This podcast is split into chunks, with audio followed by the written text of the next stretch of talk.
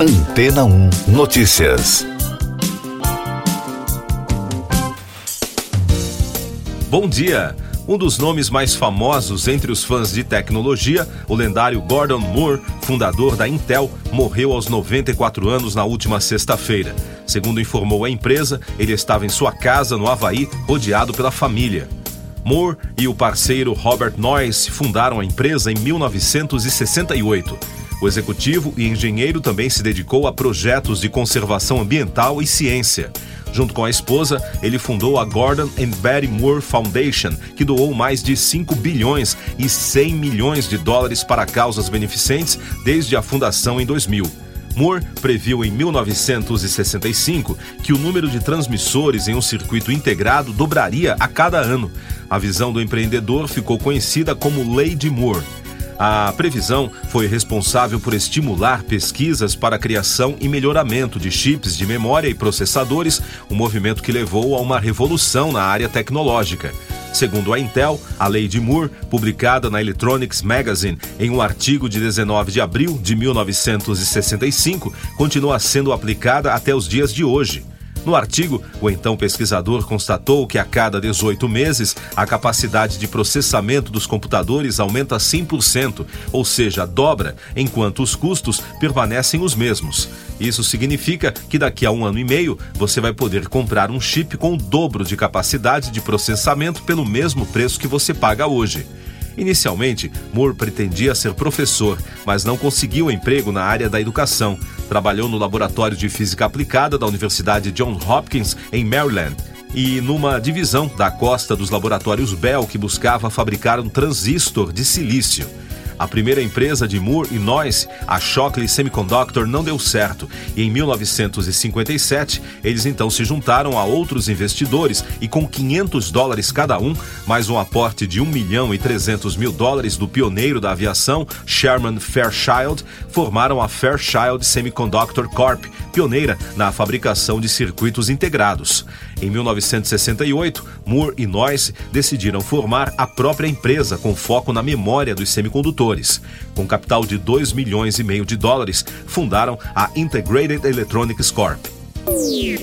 Mais destaques das agências internacionais no podcast Antena 1 Notícias. O Partido Nacional Escocês escolheu Humza Yousaf para se tornar o novo primeiro-ministro do país. A principal promessa do novo líder de 37 anos é conduzir a Escócia em direção à independência ao assumir a missão de suceder Nicola Sturgeon, que conduziu a causa. Segundo a Rádio França Internacional, o futuro primeiro-ministro também terá de relançar um movimento que pede um novo referendo sobre a separação da Escócia do Reino Unido. O primeiro-ministro de Israel, Benjamin Netanyahu, adiou o plano de reforma do judiciário que provoca uma onda de protestos inéditos. A proposta determina, entre outros pontos, que o parlamento pode alterar decisões do Tribunal Supremo. De acordo com especialistas, a subordinação do judiciário ao parlamento coloca em risco o caráter democrático do Estado uma atiradora abriu fogo em uma escola infantil em Nashville, capital do Tennessee, nos Estados Unidos, na manhã de segunda-feira. No total, com a atiradora, sete pessoas morreram no ataque, incluindo três crianças e três funcionários da escola. Segundo a mídia americana, a autora do ataque era moradora local e tinha 28 anos. Ela foi morta pela polícia. A Alemanha forneceu à Ucrânia os tanques Leopard, anunciou o chanceler Olaf Scholz após pedidos de Kiev em entrevista coletiva em Rotterdam. Segundo reportagem da Der Spiegel, 28 tanques foram enviados e cerca de 40 veículos de combate de infantaria Marder também foram fornecidos. Outro destaque da mídia alemã: aeroportos, trens e ônibus suspenderam quase todas as atividades na segunda-feira. A greve geral de 24 horas reivindica salários compatíveis com a inflação. A paralisação é considerada uma das maiores em décadas no país. Os aeroportos de Frankfurt, Munique e Düsseldorf estão entre os que suspenderam a grande maioria dos voos. Só em Frankfurt, 1.200 voos foram cancelados. Eu sou João Carlos Santana e você está ouvindo o podcast Antena 1 Notícias, agora com os destaques das rádios pelo mundo, começando com informações da britânica BBC. O Duque de Sussex apareceu inesperadamente no Tribunal Superior quando começaram os procedimentos legais sobre supostas escutas telefônicas e outras violações de privacidade por parte de uma empresa de mídia. O príncipe Harry, o cantor Sir Elton John e as atrizes Sad Frost e Liz Hurley estão entre os indivíduos que alegam coleta ilegal de informações pela empresa de mídia Associated Newspapers, que publica o Daily Mail e o Mail on Sunday. A editora nega todas as acusações contra ela. Está sendo criado em Liverpool, na Inglaterra, um jardim da paz ucraniano projetado para ajudar a dar aos refugiados uma sensação de lar. O projeto, que apresenta plantas nativas da Ucrânia, é construído enquanto a cidade se prepara para sediar o festival Eurovision. De acordo com a BBC, a cidade está organizando a competição no lugar da Ucrânia. O evento está previsto para 13 de maio. Artistas country expressaram tristeza sobre a tragédia em uma escola cristã particular em Nashville, no Tennessee. Sete pessoas morreram em um tiroteio na Covenant School.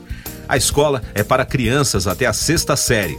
Chris Jensen, Jess James Decker, Jana Kramer e Raylene foram alguns dos artistas que se manifestaram. Nashville é considerada a capital da música country nos Estados Unidos e no mundo. E o destaque da Fox News: um morador de Utah que afirma ter ficado gravemente ferido em um acidente de esqui provocado pela atriz Gwyneth Paltrow prestou depoimento na segunda-feira depois que os advogados revelaram que uma nova evidência havia surgido. A atriz de 50 anos está sendo processada em 300 mil dólares pelo optometrista aposentado Terry Sanderson, que afirma que ela o atropelou por trás no Deer Valley Resort em 2016. Siga nossos podcasts em antena1.com.br. Este foi o resumo das notícias que foram ao ar hoje na Antena 1.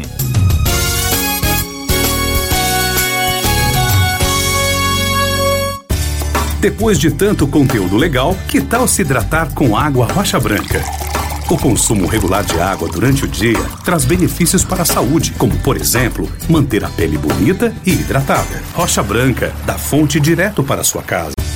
Depois de tanto conteúdo legal, que tal se hidratar com água rocha branca? O consumo regular de água durante o dia traz benefícios para a saúde, como, por exemplo, manter a pele bonita e hidratada. Rocha Branca, da fonte direto para sua casa.